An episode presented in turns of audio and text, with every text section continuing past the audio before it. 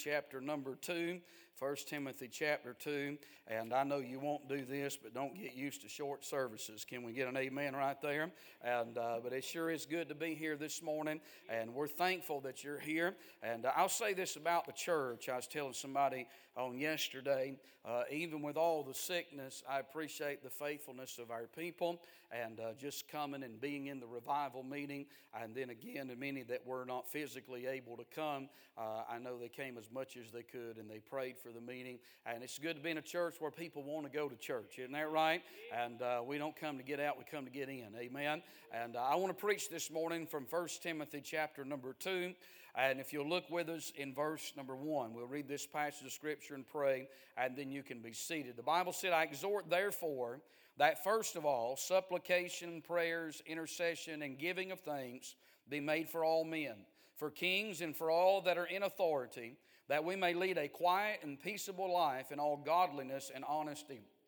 For this is good and acceptable in the sight of God, our Savior, who will have all men to be saved and to come to the knowledge of the truth. For there is one God and one mediator between God and men, the man Christ Jesus, who gave himself a ransom for all, to be testified in due times, whereunto I am ordained a preacher and an apostle. I speak the truth in Christ and lie not, a teacher of the Gentiles in faith and verity. I will therefore that men pray everywhere, lifting up holy hands, without wrath and doubting. Father, Lord, we do thank you this morning for the privilege to be in the house of God. Thank you for the Word of God and the people of God. And I pray now that you'll bless us with our presence. I pray as we've already felt your presence this morning, I pray that you'll touch the preaching of the Word of God, minister to our hearts. Help us, Lord, to receive with meekness the engrafted Word, and may you be exalted. Save that sinner that's nearest hell this morning. Reclaim the backslid and do what we cannot do for ourselves, and we'll thank you for it. In Christ's name we do pray.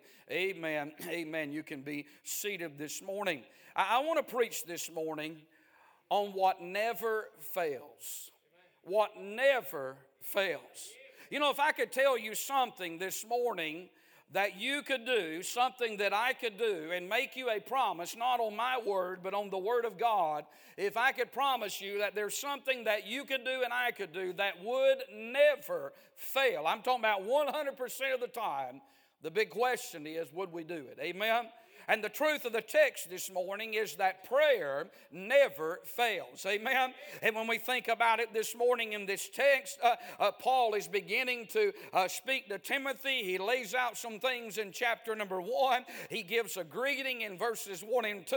He talks about verse number 3 down to verse number 11, that they're to teach no other doctrine. And then he talks about God's mercy toward Paul in verse number 12 throughout the rest of the chapter there. And then he comes to chapter number 2 here, and when he comes to chapter 2, Paul here is going to talk about prayer. And I want you to think about that this morning. I know it's a familiar subject, but let's not let the familiarity of what we do know about prayer hinder us and keep us from what we do not know about prayer this morning. And when Paul opens this chapter here, as he's going to speak on this subject, he's going to mention it in verse number 1, and then he's going to mention it in verse number 8. So our text opens and it begins with a subject of prayer this morning.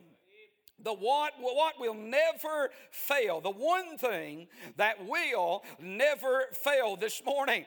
My friend Paul is going to talk about the truth about prayer. In verse number 1, notice that little phrase there. He said, I exhort therefore that first of all. Notice those two phrases there. I exhort therefore that first of all.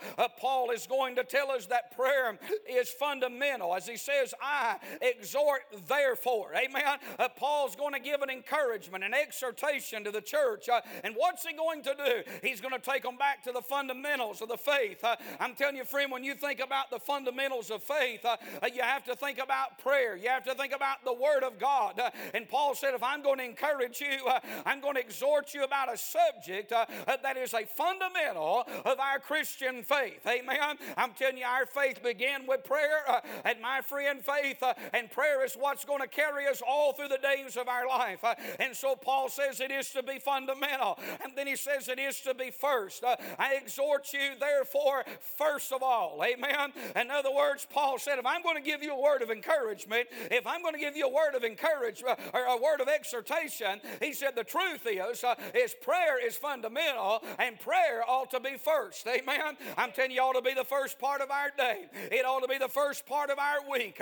It ought to be the first part of our trials. I'm telling you, it ought to be the first part of our fellowship with God. It ought to be prayer and then the Word of God. We ought to talk to God in prayer and then let God speak to us through His Word. Amen. And so Paul gives us the truth about prayer. And I think prayer ought to be first in the life of every Christian. Amen. I'm talking about what never fails this morning. I ask you the same question that I would ask myself. Did I pray this morning? Did I spend time in prayer? Did I pray for the service? Did I pray for myself? Did I pray for others this morning? We're talking about the fundamental of our faith. And Paul lays out the truth of the text that what I'm going to deal with is fundamental and it ought to be first in all of our life. Prayer should not be a last resort. It shouldn't be the attitude that, well, we've done everything else. We might as well pray now. Prayer ought to be the first resort. Prayer ought to be the resource when we have other resources. It ought to be the avenue that we go to when there is other avenues. Prayer ought to be at the top of our list. The truth of the text, the truth about prayer is that it is to be first. I exhort, therefore, that first of all, there's other things that Paul is going to talk about throughout this book here, but he says, I want to talk to you about the fundamental of our faith and encourage you, and that's in the avenue of prayer this morning. And then Paul talks about the types of prayer. Notice what he says in verse number 1. He said, I exhort therefore that first of all, supplications, prayers, intercessions, and giving of thanks be made for all men. Paul lists 4 types of prayers this morning. And when we think about prayer, God gives us different types of prayer. There is the petitioning prayer. As he says here, I exhort therefore that first of all, supplications. Amen. That's petitioning. That is a specific request. Paul says that when you pray, our prayer ought to be specific. Amen. We ought to be asking God this morning for some specific things. Isn't that right? When we come to God in prayer, we understand that there is communion. And there is fellowship. And then there are those requests that we do not know the will of God about. But there ought to be some specific things. There ought to be some supplications that we pray for our church. Supplications that we pray for our family, for our home, for our country this morning. I'm asking you and I'm asking me the question, when it comes to the type of prayers that we pray, do we have supplications in our prayers this morning? Do you pray specifically about things? Well, Brother Gravley, I'm praying about my job. Yeah, that's wonderful. Do you pray specifically about that job? I'm praying for my family. Do you pray specifically for your family? That's what supplications is. I'm praying for the church. Do you pray specifically for the church? Jesus said in Matthew 21:22, in all things, whatsoever you shall ask in prayer, believing, you shall receive. Amen. I'm talking about specific prayers. If you go to John chapter 17, our Lord prayed specific prayers. He prayed for himself. He prayed for his disciples. And then when he closed that high priestly prayer out in John 17, he prayed for the whole world. Amen. He prayed for you and he prayed for me. He ever liveth to make intercession. Why? For us. Amen. There's some supplications in his prayer, and there ought to be supplications in our prayers this morning. Am I praying? The types of prayer, petitioning prayers. Notice the personalizing of prayers. As he said, supplication and prayers. Amen. What is that? That's fellowship. That's communion. That's personalizing my prayer life. That's making it real. It's not just a list. As we mentioned, there ought to be specific needs and there ought to be specific things. But I'm glad that prayer this morning is more than just asking God for things, but it is fellowship. It is communion. There's a relationship in prayer. I think when we come to God in prayer, we ought to have those types of prayers. Amen. Prayers like, Lord, I love you, and I thank you for loving me. Prayers like, Lord, thank you for being good to me. Amen. They ought to be fellowship where we acknowledge him. And Lord, I'm coming this morning, but I just want to come. I'm not asking for anything right now. There's no supplication in this prayer, but I just want to tell you that you're wonderful. I just want to tell you that you're holy. I want to just tell you that you're righteous. I just want to tell you that you're true. You say, what is that? That's prayer, friend. That's personalizing it. That's just getting down to where he is. I just want to tell you the best thing that ever happened to me. I just want to tell you this morning that if it wasn't for you, and it not been for the Lord who was on our side, I'm talking about prayer has got to be personal in our life. Amen. Prayer is boring if all it is treating God as a Santa Claus with a wish list. It has to be on a personal level. It has to be communion. It has to be fellowship. Paul said, I exhort you, therefore, that supplications and prayers, amen, sometimes we don't ask for anything, but we just come to him. You know, if my children, who I would give them, and my wife, we would give them anything that they needed. But if the only time they ever spoke to us was when they wanted something, the relationship would not be what it is supposed to be. But I tell you, them girls growing up, they know how to work a dad, don't they? Down on the arm of that chair, I can remember that, and they would put their arm around me, and they would say, you know, you're the greatest dad in the whole wide world. You say, well, they're buttering you up. I know they are, but I wanted to, go ahead and lather me up real good is what I'd say.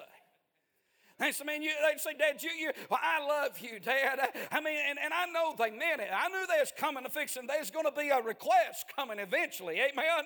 But I tell you, I was enjoying the fellowship. I was enjoying the communion. And sometimes we just talk about things. I'm telling you, that's the way it is. You know, you can tell God anything. It ain't always just asking. But sometimes it's just bearing your heart. Sometimes it's just saying, God, I feel this way. And Lord, I know I shouldn't feel this way, but I just want to tell you, you know, you can tell God anything, and no, he won't tell nobody else. You can trust him this morning. You say, what is that? That's those prayers, amen. It's those secret prayers. It's those silent prayers. And sometimes words never come out, but God sees the tears that fall from your cheek, and they fall on your pillow. Spurgeon said they're liquid prayers. He knows every teardrop that's ever fallen. He sees every burden. He sees every need. He can read the heart. The devil may not know what's going on, but their prayers this morning, amen, all types of prayers, personalizing our prayer life. There is the petitioning, and then there's the pleading. Notice what he said, intercession. That's when we come to God on behalf of a certain individual. You know, this morning, my wife and I was praying for a certain family in a church. Pastor that we know, a family in his church had a tragedy, a great tragedy yesterday. And I don't know the family in particular. I've seen them in meetings that we've been up in that state where they're at.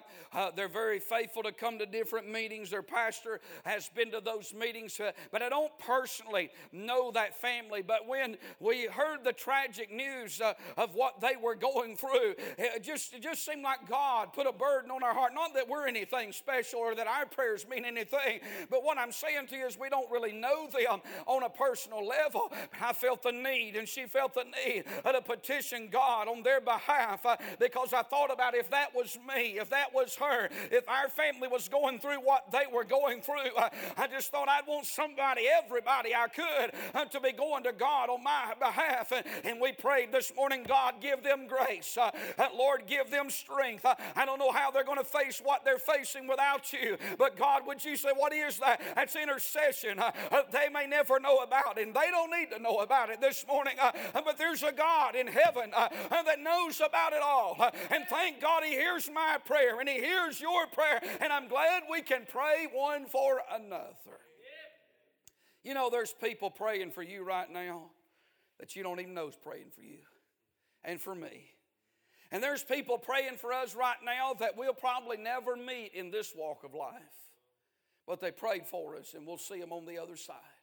Intercessions. And you say, well, Brother Grampley, I'm not sure if anybody's praying for me right now. I can tell you one person that's praying for you right now.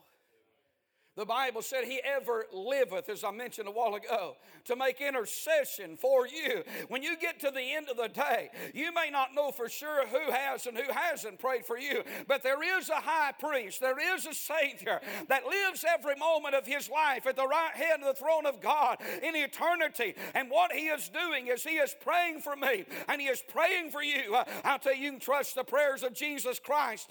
His prayers are always answered, amen, and he intercedes for us, and we ought to intercede on the behalf of others. Amen. Who are you praying for this morning? Who am I praying for this morning? Is it a son? Is it a daughter? Is it a spouse? Is it a backslider this morning? Is it some sinner that needs to be saved? Do you and I realize this morning that some people will never get born again if we don't pray for them? You may have to pray a lifetime to see some people saved. But wouldn't it be worth calling their name out throughout our life to see them miss the flames of hell? Think about one great preacher I read about that prayed 53 years for his brothers to be saved, and when he died, neither one of them was saved. But at his funeral, one got saved at the head of the casket, and the other one got saved at the foot of the casket. Those prayers will live on, amen? Praying, interceding, never give up on somebody. You say, but the harder I pray, the worse and the more wicked they live. It may be your prayers driving them to the hog pen of sin that'll make them come to themselves and realize that they need to get right with God. And sometimes things have got to get real bad before they can ever get real good. But you just keep on praying. I don't care how far out in sin they go. Don't you give up. I'm telling you, there's more power in prayer than there is anything else. Keep on interceding. Even when the devil says it's no good, there's no use. You know why he tells you that? Because he fears. When a child of God intercedes on the behalf of someone else, he knows that prayer will get the job done. Amen. It's the one thing that never fails. And he talks about the types of prayers. He talks about the pleading this morning. And then he talks about the praising. Notice what he said, and giving of thanks. You know how our prayers ought to end? With thanksgiving. We ought to thank him for what he has done, for what he is doing, and for what he will do. We ought to thank him for all the prayers that he's answered in the past. Prayers that I do not remember. Prayers that were of little faith. Prayers that he answered above and beyond what I could ever ask or that I could ever think this morning. The power of prayer. We ought to thank him for that he is a prayer answering God. We ought to thank him this morning in our prayer life for the shoes on our feet and the clothes on our back and the roof that is over our head. It helps us to count our blessings. I know there's more to life than just the monetary things, but we ought to thank him for the house that we live in and the freedom that we enjoy. We ought to thank him for a good church to go to and that we have a King James Bible and that we know the truth. We ought to thank him that we're still in the old time way and we hadn't went some contemporary route where there's no power and there's no touch and it's all flesh. You ought to thank him this morning for your health and your strength and your home and your family. We ought to thank him for the automobiles that we drive. We ought to thank him for the paycheck that he gives us week in and week out. We ought to thank him for the lights that turn on with a flip of a switch and for good clean water that runs through the sink. We ought to thank him for the food that's in our cabinet and that he puts on our table. We ought to thank him for a warm place to lay down, a good bed to sleep in, a good pillow for our head. We ought to thank him. I'm telling you, God has been good to us. He has blessed us beyond what any of us deserve. And in prayer, we ought to give thanksgiving to his name. Amen. We ought to thank him for a church family, for friends in the ministry. And then we should go far deeper than those things. We ought to thank him this morning for the sweet Holy Spirit to lead us and guide us through this walk of life. We ought to thank Him this morning for the peace that passeth all understanding. We ought to thank Him for the measure of faith that He gives to every man. We ought to thank Him this morning for the love of God that is shed abroad in our heart, that is given to us by the Holy Ghost. We ought to thank Him for the blood that's on the mercy seat that washed our sins away and gives us access to the throne of grace. We ought to thank Him for the grace of God that bringeth salvation to every man, and the grace of God that helps us to walk through this walk of life. We ought to thank Him this morning for the joy that He gives that help us to live and to enjoy the life that we have in Him. We ought to thank Him for eternal life. We ought to thank Him for abundant life. We ought to thank Him for spiritual life. We ought to thank Him for our physical life. I'm telling you, we ought to thank Him for who He is, that He is God, and besides Him there is none other. We ought to thank Him for His name, that it is above every name. And we ought to thank Him for His power. We ought to thank Him for His goodness. There is so much to praise God for in prayer. He's worthy this morning, isn't He? You know, you can start out praying and not feel too good. And the devil will fight you more in prayer than anywhere else. But if you'll just keep on praying, you know what prayer will do?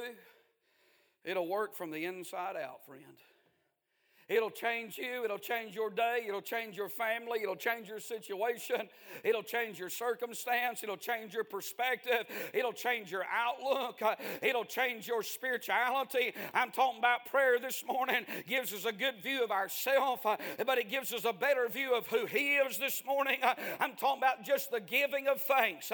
When's the last time you got on your knees and said, Lord, I'm not asking for nothing. I don't want nothing right now. I'm not coming to you petitioning anything. I just come to you this morning in the name of the Lord Jesus Christ to just say thank you for how good you've been to me. If you never did another thing, if you never gave me another blessing, if you never passed by my way again, I just want to thank you. I just want to praise you for who you are and how good you've been in my life. Hallelujah. Amen. It'll change you, won't it? The types of prayer. And then notice the topic of prayer this morning. Notice he said that I exhort, therefore, that first of all supplications, prayers, intercessions, and giving of thanks, notice this, be made for all men. I notice when he talks about the topics of prayer, he speaks about people in general. That is to be made for all men. I'm glad this morning that we can pray for all men. Doesn't matter who they are. Doesn't matter what they've done or where they've been. Red, yellow, black, or white. We can pray for all men. Hey, that's why I'm not a Calvinist. Amen. This chapter alone defeats Calvinism. Verse 2 said to pray for all men. Why would I pray for all men if all men couldn't be saved? Amen. And verse 4 tells you they can be saved. Who will have all men to be saved. I don't think Calvinists like this verse or this passage too much because there's too much all in it. Amen. I'm telling you this morning we can pray for all men. For all men can be saved this morning. I'm glad, hallelujah, when he talk about the topic of prayer, no one is beyond the realm of prayer, and no one is too far gone that what prayer can't reach them, and no one is too far in sin that what prayer can't pick them up and bring them out of the pit of sin. I'm saying this morning we are to pray for men in general. Can't pray for the wrong person. See a man walking down the street. You look at his life, maybe he's got drugs and maybe sin has scarred his body. Maybe it's a woman of the night.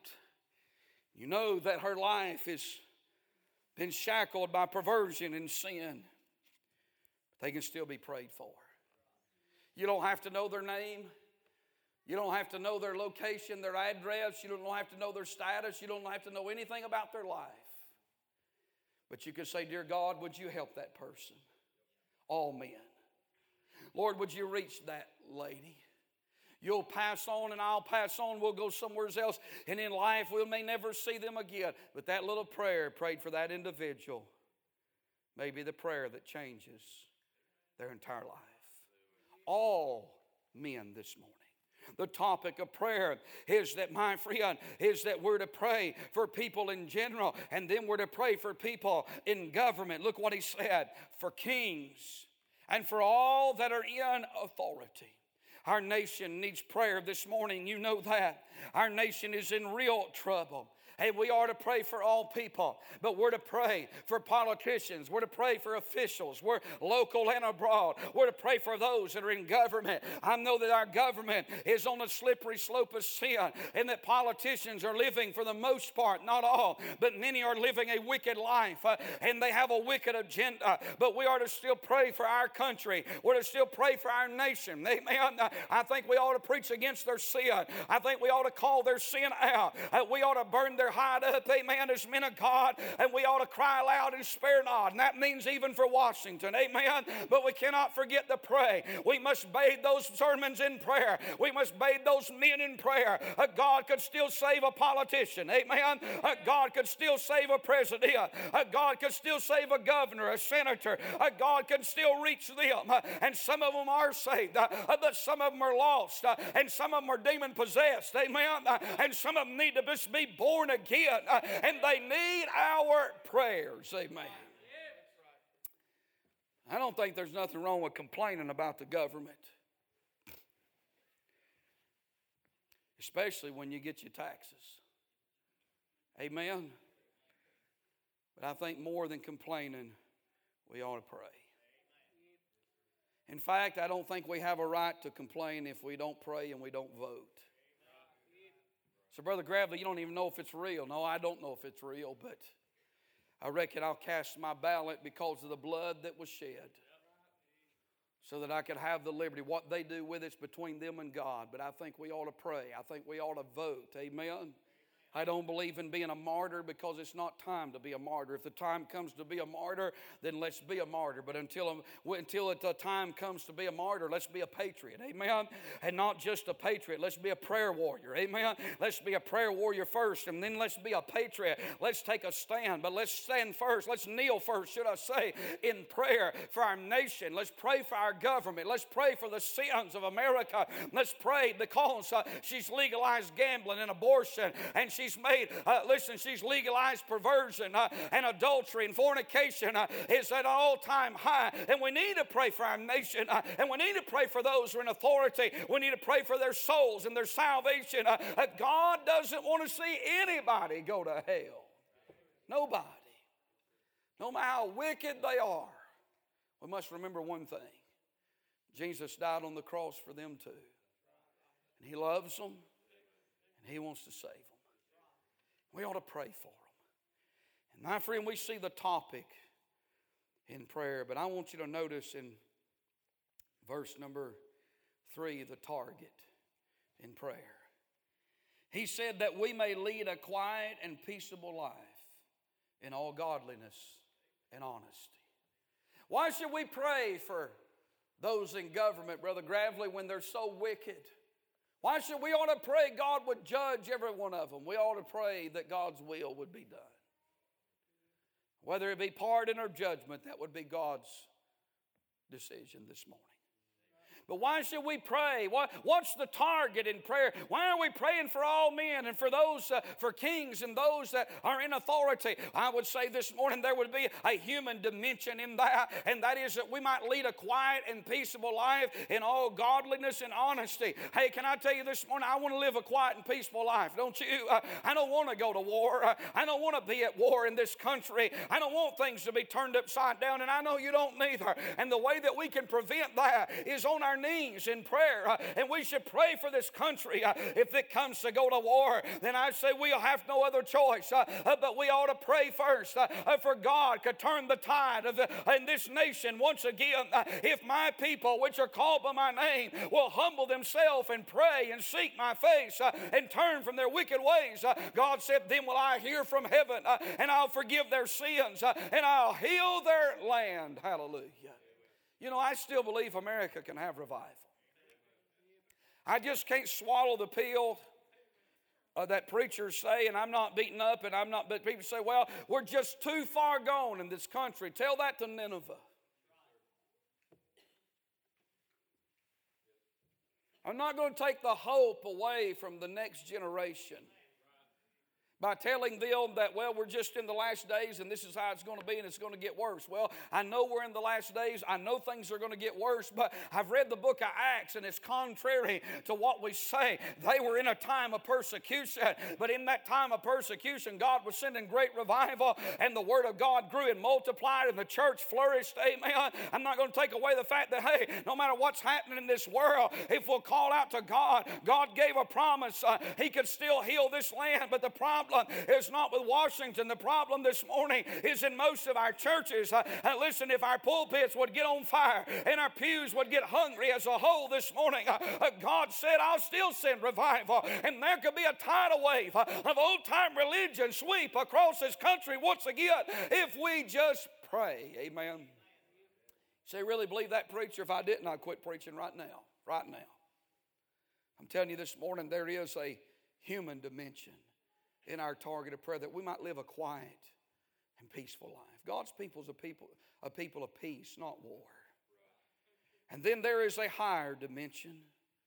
What is that? Look at verse 3. For this is good and acceptable in the sight of God, our Savior. You know why we should pray? Because it's good and it's acceptable in the sight of God, our Savior. Think about that phrase this morning. God said for me to pray is good. And God said for me to pray is acceptable. You know what the devil always will tell you in prayer? There's no use in it. I know how you've lived. You've made too many mistakes. You're going to talk to God today. Do you not remember yesterday? He'll start bringing up things of the past, your failures. He'll do it the whole time you're talking to God, won't he? You know why he does that? Because he's the accuser. But God's the acceptor. God said, God already knew all those things about us. But God said, I know you're sorry and low down and not worthy of anything.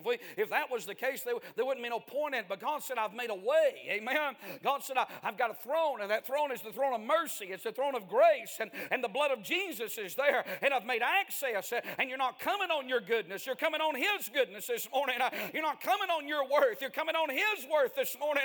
How, preacher, could I ever pray? I'll tell you how. Because you're a child of God. You've been born again. You've been washed in the blood of the Lamb. You've been given access. You've been given the privilege, and I know the devil hates you. That's why he wants to bring up every sorry thing you've ever done. But the truth of the text is, thank God there's a higher dimension. It's acceptable, and it's good in the sight of God. Hallelujah. I'm glad this morning that we can pray.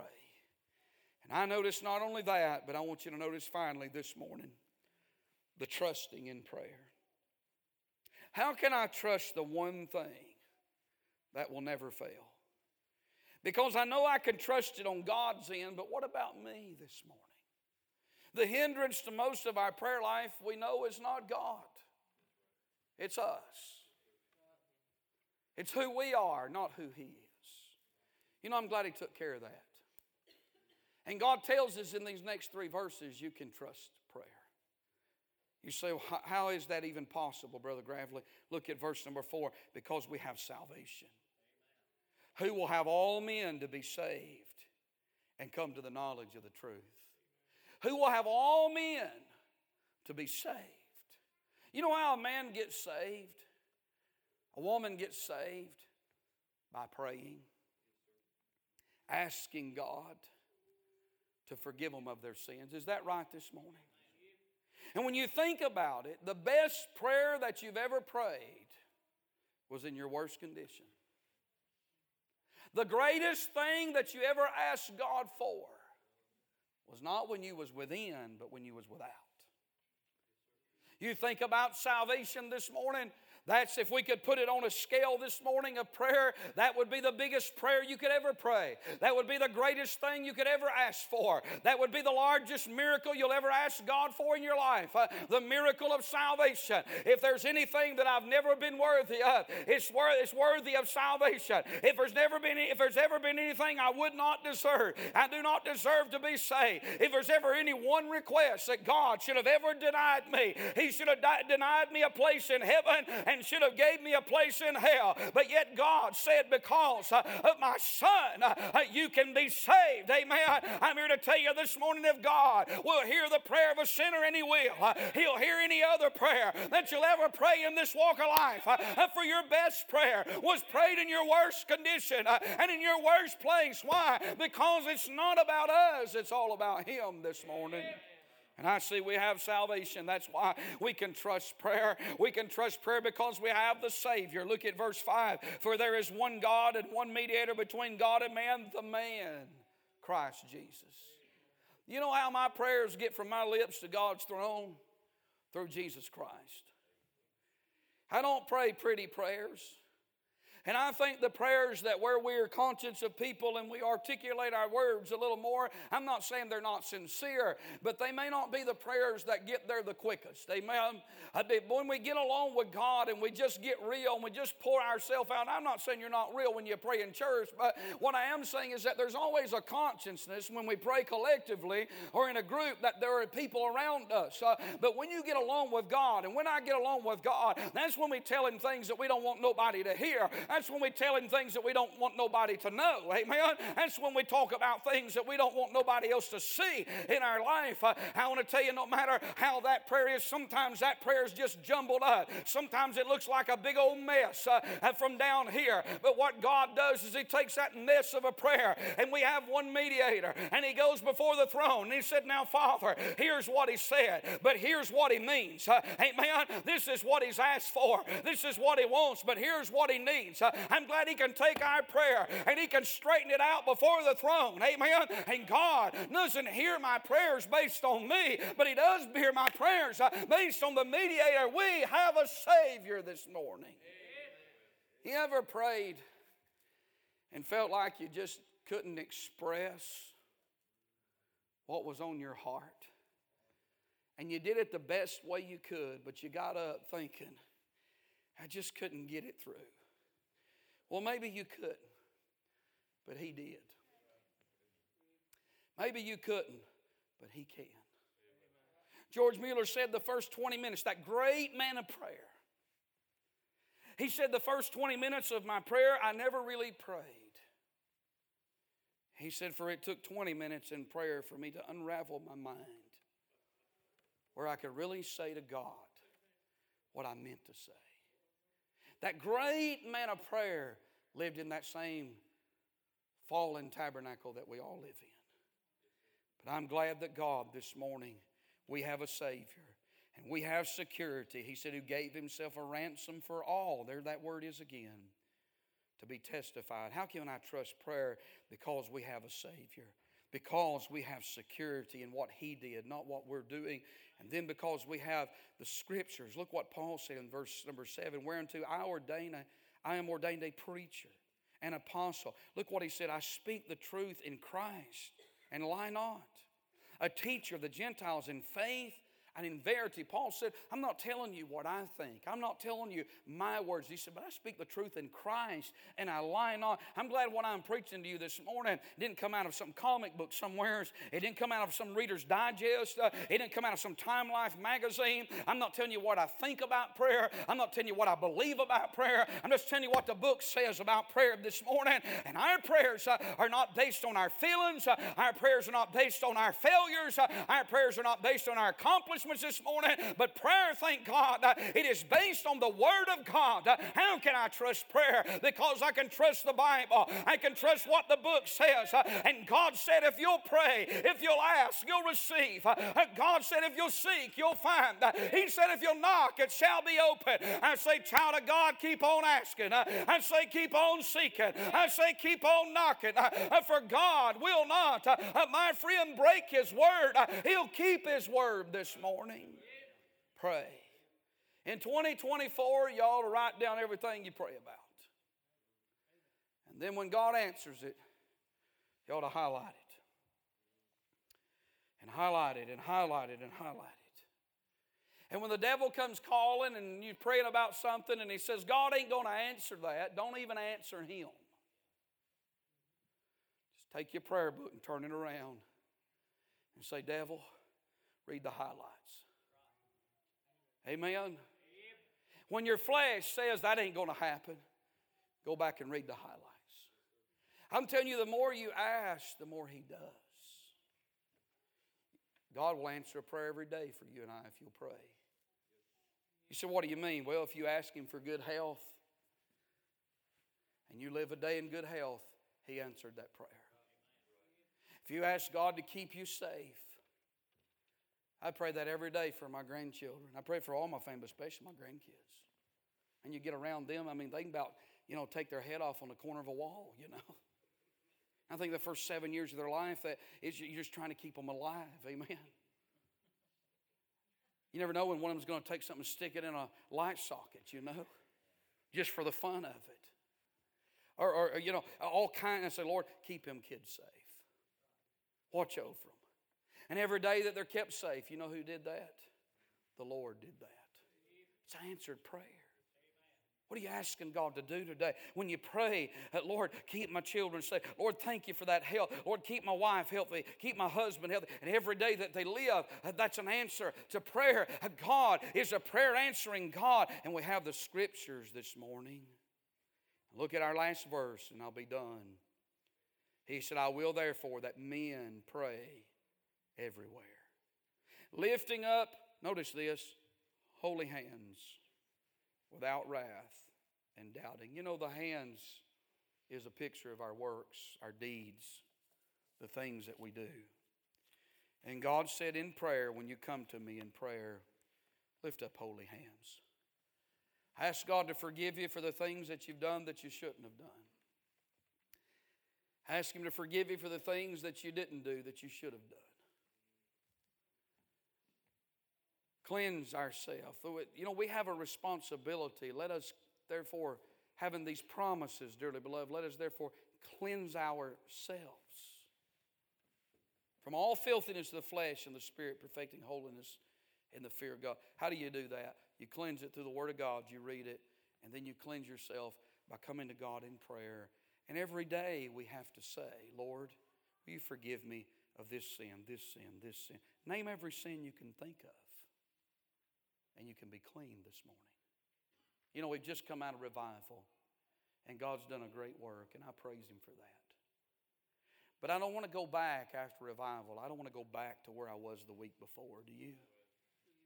I want God to do something in my life. And the way you keep that from happening is you just confess your sins. What a great verse, 1 John 1:9, that if we confess our sins, He is faithful and just to forgive us of our sins and cleanse us from all unrighteousness. This morning there's only one thing you and I can do in that verse, and that's confess our sins. That's the first part of that verse. So God puts the ball in our court. And God said, I'll be faithful, don't worry about me. And I'll be just, and I'll forgive you, and I'll cleanse you. The if is not on God's part. Will He forgive? Will He cleanse? There's no if in that part. The if is on my part. Will I confess my sins to God? I thought about it this morning. It's almost like being handcuffed with a key in the cuffs. You might be here this morning and bitterness may be ruling your life. Jealousy, envy, worldliness. There may be something that's just been brewing and it's just got you cuffed, it's got you shackled. But the key's right there in it. And it's prayer. So what do you mean, preacher? I mean that you realize that you have been bitter for 2 years. But you're only one prayer away from getting rid of that bitterness. You got to ask God to forgive you of it. You may be here this morning and you may have had something brewing in your heart, but it's there because you let it be there. And God will take it away. You're shackled with the key in the shackles. All you got to do is ask. I wonder how many things people could be set free from today if they just ask. We say that to sinners, but we forget about it in saints. You take a man walking in this building this morning, he's lost, or a woman, and they hear the gospel. Every one of us believes they could be saved if they just come to this altar and ask. Isn't that right? Well, the same thing that's true about salvation is true about everything else in my life. You can get rid of anything. If he can get rid of his sin and be saved, you can get rid of, and I can get rid of anything in my life that's shackling me if I'll just come and ask. The same thing that keeps me from asking is the same thing that keeps him from being saved. You know what it is? It's pride. And this morning as we stand, our heads are bowed, eyes are closed. What never fails is prayer. This morning while our heads are bowed, eyes are closed,